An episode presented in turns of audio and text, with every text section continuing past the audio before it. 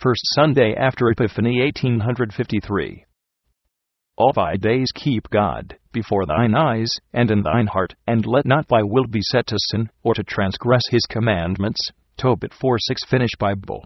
The old Tobit counsels his son in this way, but when the Christians can hardly keep God before their eyes and in their hearts, then one sorrowless person can even less keep God before his eyes. Although some confessor of dead faith thinks that he can keep God before his eyes and also in his heart. But it is the devil who deceives the thief of grace in this way. It is seen from today's gospel that not even Jesus' parents were able to so keep Jesus before their eyes that they would not have lost him. How then can a sorrowless person and grace thief keep Jesus before his eyes, as it is counseled here? That place is surely impossible, since a Christian cannot even so watch that God could always be before his eyes. But we know that one sorrowless person always keeps the world before his eyes. God cannot be in the mind very often, and God is never in the heart as long as a person lives in sorrowlessness. From where could God get into the heart of such a person, whose heart is full of devilish spirits? If a sorrowless person would seek for Jesus in the Lord's temple, but he seeks him among his acquaintances and kinsfolk, namely among the company of such from whom God is afar off, the drunkard seeks the Savior in the whiskey merchant's house, and the whore seeks the Savior in the rich man's house, but never in the church. Therefore, such seldom come to hear the word of God, they overlook the worship of God and the Lord's Supper. They say, Surely we have books at home from which we can see the Word of God. If we live according to that, we do not have to doubt that we will become saved. These are old Adam's excuses with which he eases his troubles, that one would not need to spend the time in going to church. Especially since they are barked at in church and praised at home, the old Adam takes his refuge in the book and thinks that there is better word of God in the books than in church. And upon this faith old Adam takes confirmation even from the scriptures when, namely, the Savior said to the woman of Samaria, that they should not pray on Mount Samaria, where one church was, nor in Jerusalem, where another church was, but in every place where two or three are gathered together in Jesus' name, there Jesus is in the midst of them. From that, old Adam now takes for himself that faith that he does not need to pray to God in the church when he has better word of God at home but David was not satisfied only in that, that he had scriptures at home, but he hastened into the gardens of the Lord, as a swallow hastens to his young nest, and says that the bird has found an house, and the swallow a nest, when he approached the altar. It was so pleasant for David to be in the Lord's house, that he wanted to be doorkeeper. David was a king of Israel, and, nonetheless, did not consider it to be a poor office to be a doorkeeper in the house of the Lord. But now not many want to be a doorkeeper in the Lord's house. When people do not care to sit in peace in church, they have to go out. Some sit on hot coals, which the black ironsmith puts underneath their butts. Some have to go out when the word of God begins to burn their consciences. Some pagans are forced out of the Lord's house because they do not care to sit quietly there when the devil tickles and whispers in their flesh. And some again must go out of the church to anoint their bowels with flowing devil's dung.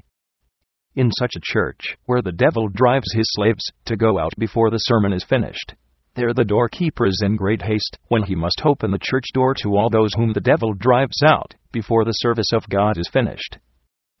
No doubt the enemy fears that they will become dizzy if they would sit quietly in church and listen to the sermon. For that reason he drives those out who serve him. But those again, whom the enemy does not allow to go into the church in the first place, read the round book at home, in which the black master expounds the scriptures to them in that way, that drinking becomes allowable, adultery becomes allowable, whiskey trade becomes allowable, cursing and fighting become allowable, Luther has written that the enemy is surely able to preach the gospel better than some pastor, but in that church, where the devil is preaching, all the meek whores sit at peace, all honest thieves weep because of love, serpents' tears flow from the eyes of the merciful whiskey merchants, temperate drunkards become so godly that they bow their knees before the whiskey merchant when they come out of the church, and stick their tongue out of their mouth, like a devil's ox, and say, One drop. One drop, dear friend of Jesus. One drop, the whiskey merchant is, in the drunkard's mind, a dear friend of Jesus, but the preacher of temperances, in the drunkards and the whiskey merchants' minds, a friend of the devil, when he hinders the children of God from enjoying whiskey, which is God's grain. When now the devil has much to do in the Lord's house, when he causes some to go out who have come in, and some again he does not allow to go to church in the first place, then it can be surmised that he would want to burn all those churches where the word of God is so preached that the hearers would get a troubled conscience or if to some would come spiritual joy and rejoicing, then the devil begins to shed serpent's tears of envy. The tears of the penitent also burn his conscience, and especially if the pups of grace begin to whine, then the devil jumps up from the bench, and goes very quickly out of the church, and all of his servants follow him, for the pups of grace confuse him, so that he cannot hear what the pastor preaches. Otherwise, the devil is careful to listen if he is reproved in church of being a whore or a thief, that afterwards he would question his honor, but he does not care to hear when the pups of grace begin to whine. For that reason, it is the best counsel that all the servants of the devil's spirit would go out of the church until that time, when another pastor comes who preaches so nicely and so sweetly that all meek whores can cry, and all drunkards can laugh, and all honorable whiskey merchants can rejoice. Then also all shameless and unrepentant whores are admitted into the kingdom of heaven. But the penitent, sorrowful, oppressed cross bearers, those who sigh in spiritual poverty, are condemned to hell. Hasten, therefore, as David says in the 84th Psalm, all you titmice, and swallows, snow buntings, and nightingales hasten, strive, long, hurry to the shelter of the nest. Hasten, you pups of grace, to the gardens of the Lord. Come before such a distributor of grace comes who gives the delicacies to the dogs, and throws the bones to the children.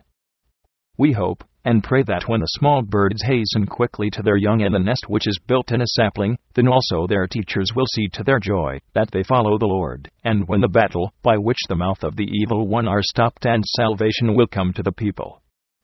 Finally, when that great day of the Lord comes, the doorkeeper will let in all those who, with a sorrowful and broken heart, knock on the door of the church. Our Father, etc. The Gospel Luke 2:42 to 52. The evangelist Luke recalls in today's Gospel that the parents of Jesus had come to Jerusalem to church, and there they lost Jesus, whom they began to seek among acquaintances and kinsfolk, but finally found him in the church. In accordance with these words, we must at this moment consider where must the parents find Jesus when they have lost him? May God allow that the parents who seek for Jesus with sorrow would find him in the Lord's temple, when they seek for him in vain among their acquaintances and kinsfolk in the world. Dear parents, you have lost Jesus in your sorrowless state. Let us see where you will find him when you long for him in an awakened state.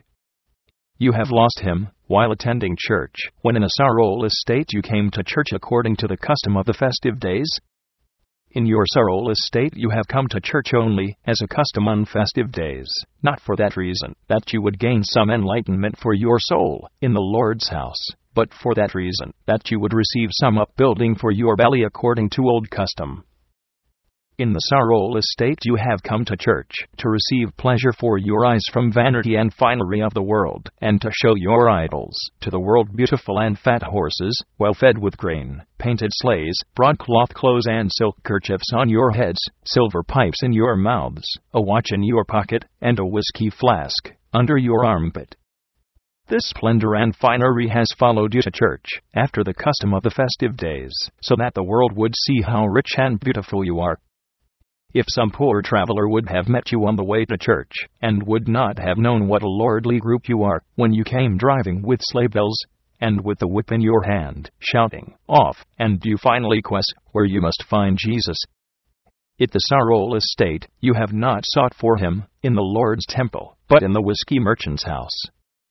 Then you were in a hurry to flock out of the church to the whiskey merchant, that you could not wait for the Lord's blessing. You were in a hurry to read and to hear the devil's blessing in the tavern. Try, finally, to seek Jesus in the Lord's temple. Who knows, he can be found there where you do not think he is. David writes of himself that the bird has found an house, and the swallow a nest in the house of the Lord. I have seen that the crows and magpies sometimes build their nests in the bell tower, but I have also seen that the swallows build their nests in the church, and the titmice build their nests in the crevices of the living grapevine. If you sorrowful parents would seek Jesus, do not seek him among such acquaintances and kinsfolk who have not seen him, but try finally to seek him in the temple. Perhaps he remained in the church when you went into the world. You will surely be surprised when you find him there where you did not even hope to find him.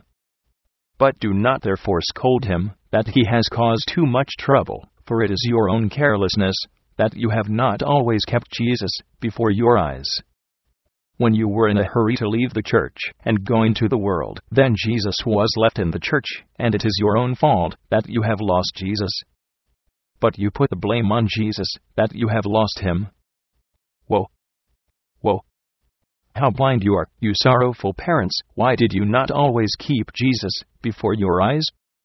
How you seek for Jesus everywhere among acquaintances and kinsfolk, now you long for Jesus, when your consciences have awakened.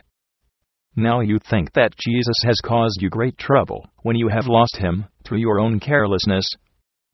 Impatience causes you to reproach Jesus that he has put you through this trouble, that you have already so and so long sought him worrying.